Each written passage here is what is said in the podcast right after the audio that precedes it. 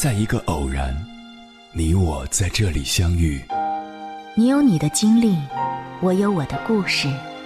因为彼此的寻觅，我们走到一起。千山万水只为你，捎来谁的秘密？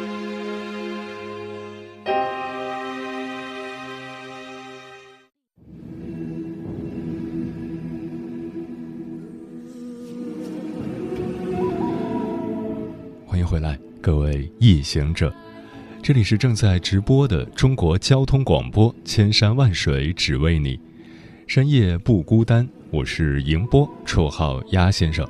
我要以黑夜为翅膀，带你在电波中自在飞翔。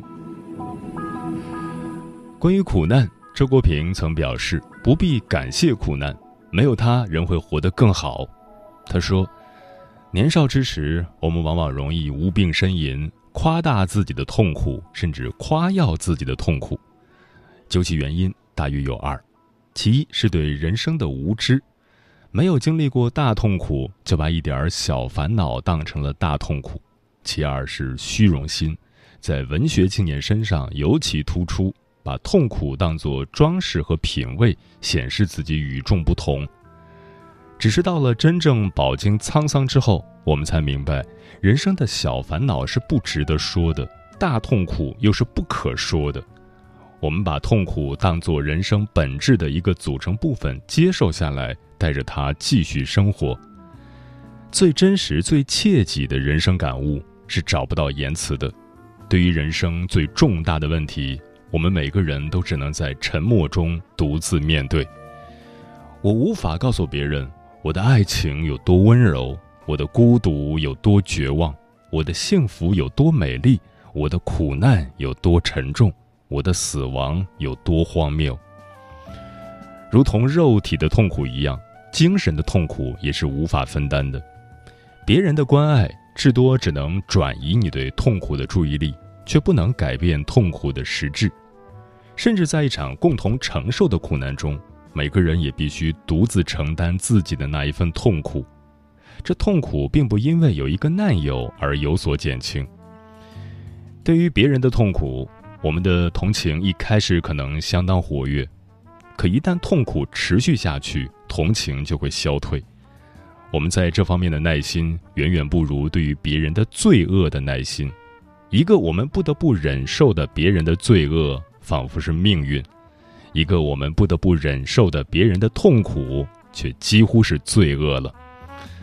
我并非存心刻薄，而是想从中引出一个很实在的结论：当你遭受巨大的痛苦时，你要自爱，懂得自己忍受，尽量不用你的痛苦去搅扰别人。经历过巨大苦难的人，有权利证明，创造幸福和承受苦难属于同一种能力。没有被苦难压倒，这不是耻辱，而是光荣。一个人只有真正领略了平常苦难中的绝望，他就会明白，一切美化苦难的言辞是多么浮夸，一切夸耀苦难的姿态是多么做作。不要对我说，苦难净化心灵，悲剧使人崇高。默默之中，苦难。磨钝了多少敏感的心灵，悲剧毁灭了多少失意的英雄，何必用舞台上的绘声绘色来掩盖生活中的无声无息？苦难检验人的灵魂的坚强和软弱，坚强的灵魂在巨大的苦难中仍能昂然屹立，软弱的灵魂在寻常的苦难中也会一蹶不振。人在世上生活，难免会遭遇挫折、失败、灾祸、苦难。这时候，基本的智慧是确立这样一种态度，就是把一切非自己所能改变的遭遇，不论多么悲惨，都当作命运接受下来。在此前提下，走出一条最积极的路来。不要去想从前的好日子，那已经不属于你。你现在的使命是在新的规定下把日子过好。生命连同他的快乐和痛苦都是虚幻的，这个观念对于快乐是一个打击，对于痛苦未尝不是一个安慰。用终极的虚无淡化日常的苦难，用彻底的悲观净化尘世的哀伤。这也许是悲观主义的智慧吧。一个人活在世界上，必须学会和自己的外部遭遇拉开距离。这有两层意思：其一，面对你的外部遭遇，你要保持内心的自主。人往往容易受既有遭遇的支配，被已经发生的情况拖着走，走向自己并不想去的地方。其实，既有的遭遇未必就决定了未来的走向，在多数情况下，人仍然是有选择的自由的。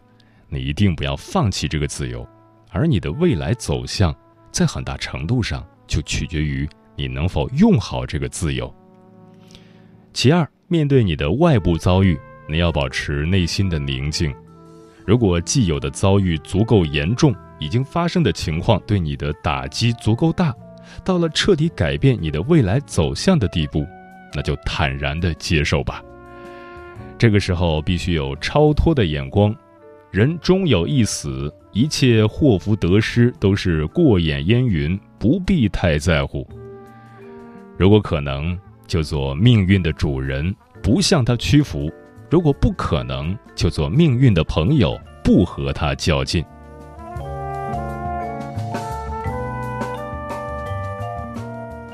以上就是作家周国平对苦难的理解。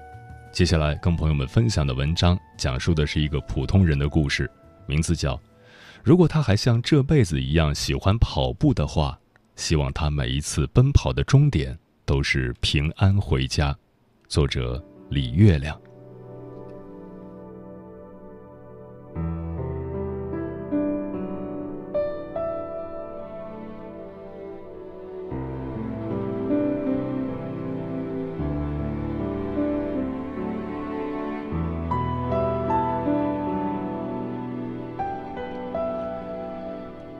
一场山地马拉松比赛，二十一位选手不幸遇难。这场惨烈的事故，大家应该都知道了。五月二十二日，甘肃白银的山地马拉松比赛忽然遭遇极端天气，冰雹、冻雨、大风，气温骤降。很多参赛者只穿了短衣短裤，根本扛不住如此低温，于是纷纷失温昏迷，甚至遇难在荒山野岭。一共一百七十二名参赛者中有二十一人不幸遇难，死亡率高达百分之十二，其中包括多名国内越野项目的顶尖选手。跑在前六位的人里，只有一个活了下来。很多人说这是中国跑圈最黑暗的一天。二十一位逝者之中，有人是中国超级马拉松纪录保持者，有人才当上奶爸。有人刚领了结婚证，准备举办婚礼。简单的数字背后，是二十一条无比鲜活的生命，更是二十一个支离破碎的家庭。而最让我心酸的，是一个叫黄冠军的遇难者，他是聋哑人，三十四岁，曾获得残运会冠军，但现在生活很艰难。好友在得知其遇难的消息后，失声痛哭。他是聋哑人，连呼救都没办法。一起比赛的跑友也说，他平时生活极为艰苦，有时只能靠吃泡面度日。这次比赛只是想去挣几千块钱的奖金。他的故事刺痛了无数网友。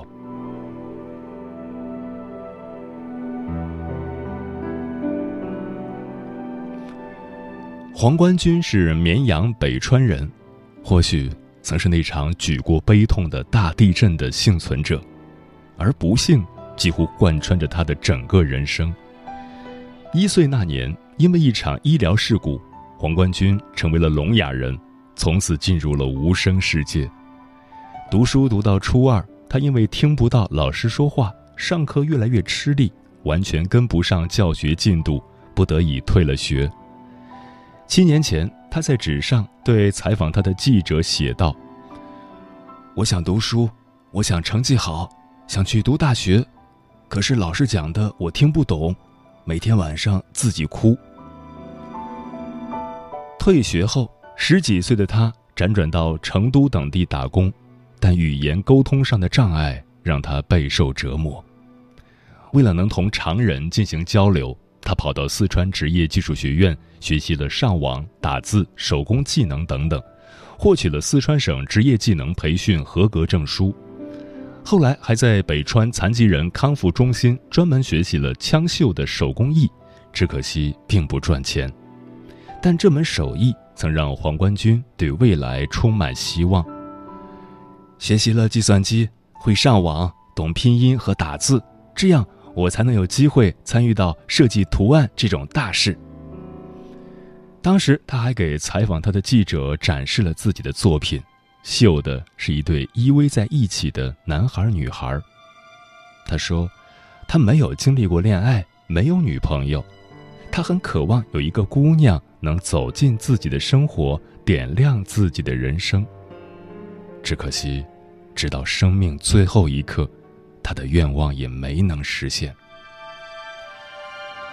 黄冠军无法完成的梦想还有很多，他向往过部队，想去当兵，但现实条件并不允许。他喜欢体育，想成为体育老师，也没有机会。残障的身体像一个坚硬而无声的罩子，死死困住了他那颗饱满、勇敢、强大、浪漫的灵魂。无论他怎么挣扎，都发不出声音，挣脱不了束缚。于是，跑步变成了他唯一的出口。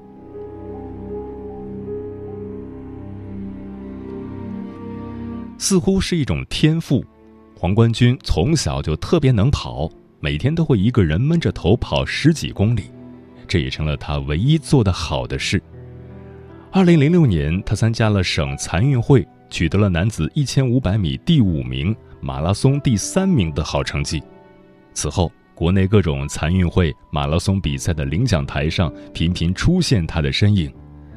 最好的成绩是在二零一九年全国第十届残运会上，他获得了男子全程马拉松听力障碍组第一名。从旁人眼里的怪人、残疾人，变成了领奖台上瞩目的冠军。这是他一生中最荣耀的时刻，也是他渴望了很久的认可。这些奖项不仅给黄冠军带来了荣誉和成就感，还给他带来了维持生活的奖金。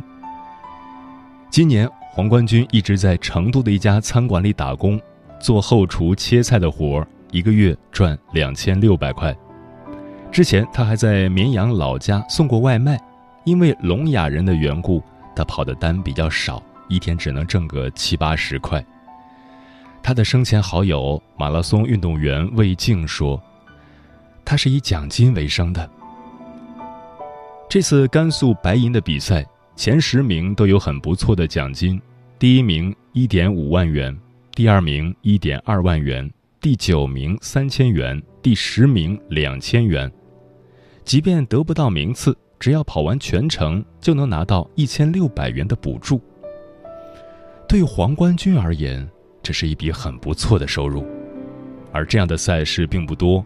不久前，他还参加了绵阳本地的一个比赛，所得奖品仅仅是一瓶白酒、几袋洗衣液和辣椒酱。马拉松比赛对多数选手来说是挑战，是爱好；而对于黄冠军，是生存。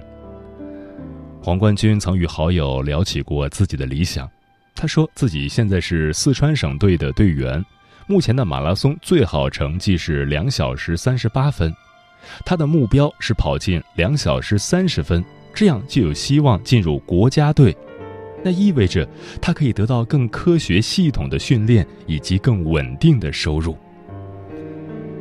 今年四月，他还联系过聋哑特殊学校的老师。希望能去教孩子们跑步，工资少点也没关系。他说：“你好，周老师，会不会帮助一下？我想当体育老师，我有技术、专业、经验。如果不好找，没关系，理解了。”对方回复他：“我与特校联系一下。”他说：“谢谢，我不在乎工资，我喜欢当体育老师。”这段对话，我反复看了好几遍，越看越心酸。他用磕磕绊绊的文字，卑微的求着一个并不熟识的人，这背后是热烈的理想，更是生存的艰辛。可是理想难以达成，艰辛却如影随形。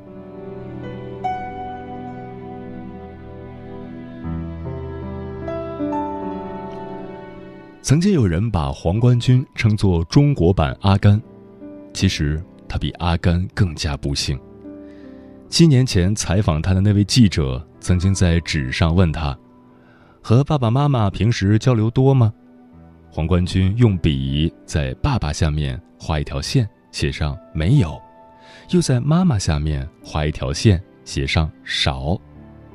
记者只能安慰他：“爸妈忙，他们也爱你。”黄冠军却低头写下一句：“不是，不喜欢聋哑，无聊。”他没有健康的身体，也没有非常关爱他的父母，更没有总能逢凶化吉的主角光环。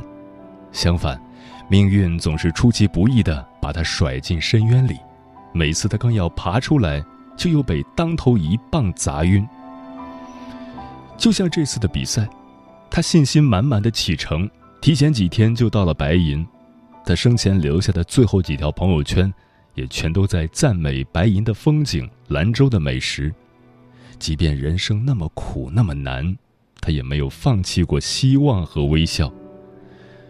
比赛当天，他开头跑得很好。据前六名里唯一的幸存者回忆，他曾在路上遇到过黄冠军。我当时还跟他打了招呼。他用手指了指自己的耳朵，又摆了摆手，意思就是听不见。后来我才知道他是聋哑人，当时他状态已经开始不好了。而那，大概是黄冠军此生最后一次跟人交流了。没过多久，他就在狂风冻雨里，永远的离开了世界。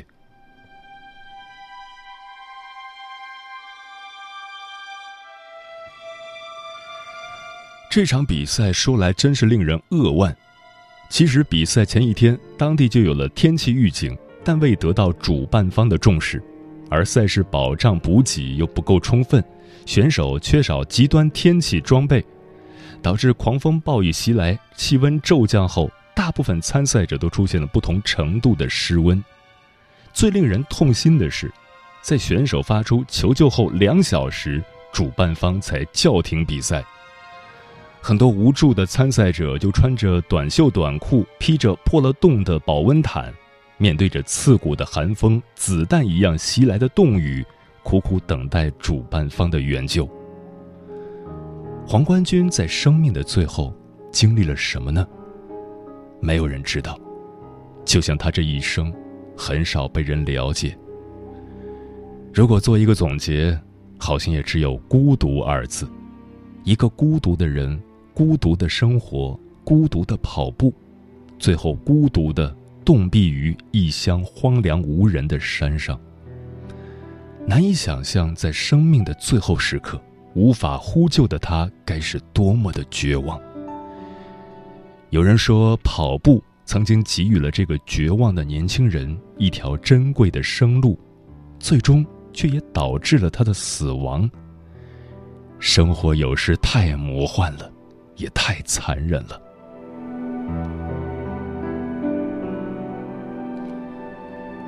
我想要记录下黄冠军的故事，有两个原因：一是被他深深感动，人生如此艰辛，他却那么用力的去抵抗；二是替他感到难受和委屈。一朵从苦难的绝壁里开出来的花，那么顽强的生长，那么艰苦的开放，拼尽全力。想让这苦难的生命有几分色彩，却被一场突如其来的暴雨折断，魂断天涯。人和人的命运差距真的太大了，有人生来就是别墅豪车、万千宠爱，有人凭着一张好看的脸，一天赚到两百万，而黄冠军从小就失去听力，不能说话，读不成书，甚至没谈过一场恋爱，他一次次努力。想逆风向前，最后却栽倒在更大的风暴里。一个三十四岁的男人，就这样度过了艰难的一生。电影里的励志故事，都是一个人受尽苦难，最后成功翻盘，大快人心。可现实常常并不如此，就是会有那么一些人，很苦很苦的过完了这一生，好像他来这世上走一遭，就是为了没完没了的受苦。命运对他们极不公平，但是我想。只要他们在无尽的苦难里一直不放弃希望，一直奋力向光前行，他们就没有白白活过。我们就该给他们最诚挚的掌声。如果有下辈子，希望老天能对他们好一点儿，不必荣华富贵，只要让他们过上平凡的生活，拥有常人的幸福就好。希望黄冠军来世能大声说出自己的理想，能亲耳听到大家对他的鼓励，然后考上一所不错的大学，遇到一个心爱的姑娘，拥有一个美好的家庭。如果他还像这辈子一样喜欢跑步的话，希望他每一次奔跑的终点都是平安回家。愿这世界别再那么苦。你不想听他下车，然后附和。你干净的眼神是那么美，像未经坎坷。落单难免会落单，若去必舍。你越不快乐，越沉迷做个思想者。为你高歌，用一条蜿蜒隐秘的副歌，流淌过多久才会深刻？被问才会有声有色。为你高歌，条修饰苦难的副歌，在非情非欲平庸时刻，你掏出伞垂直撑着。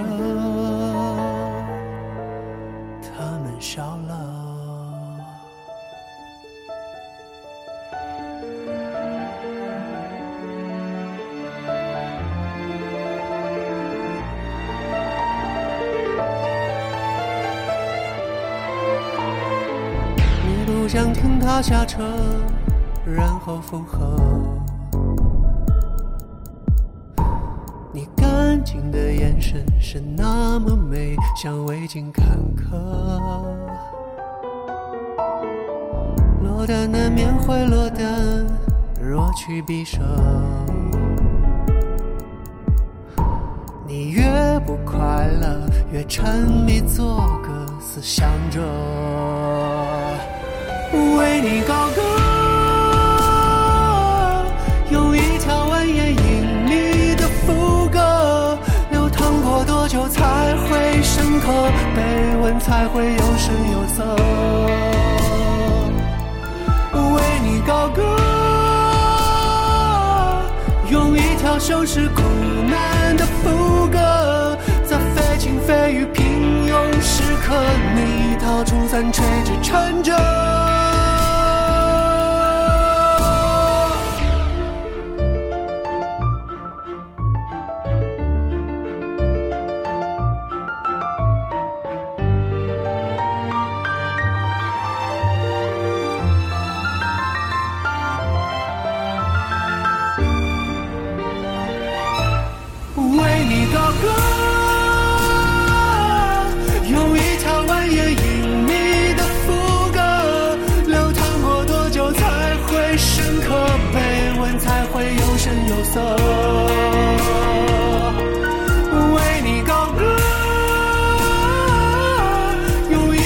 是苦难的副歌在非行非雨平庸时刻你到处三垂直撑着。他们笑了他们哭了。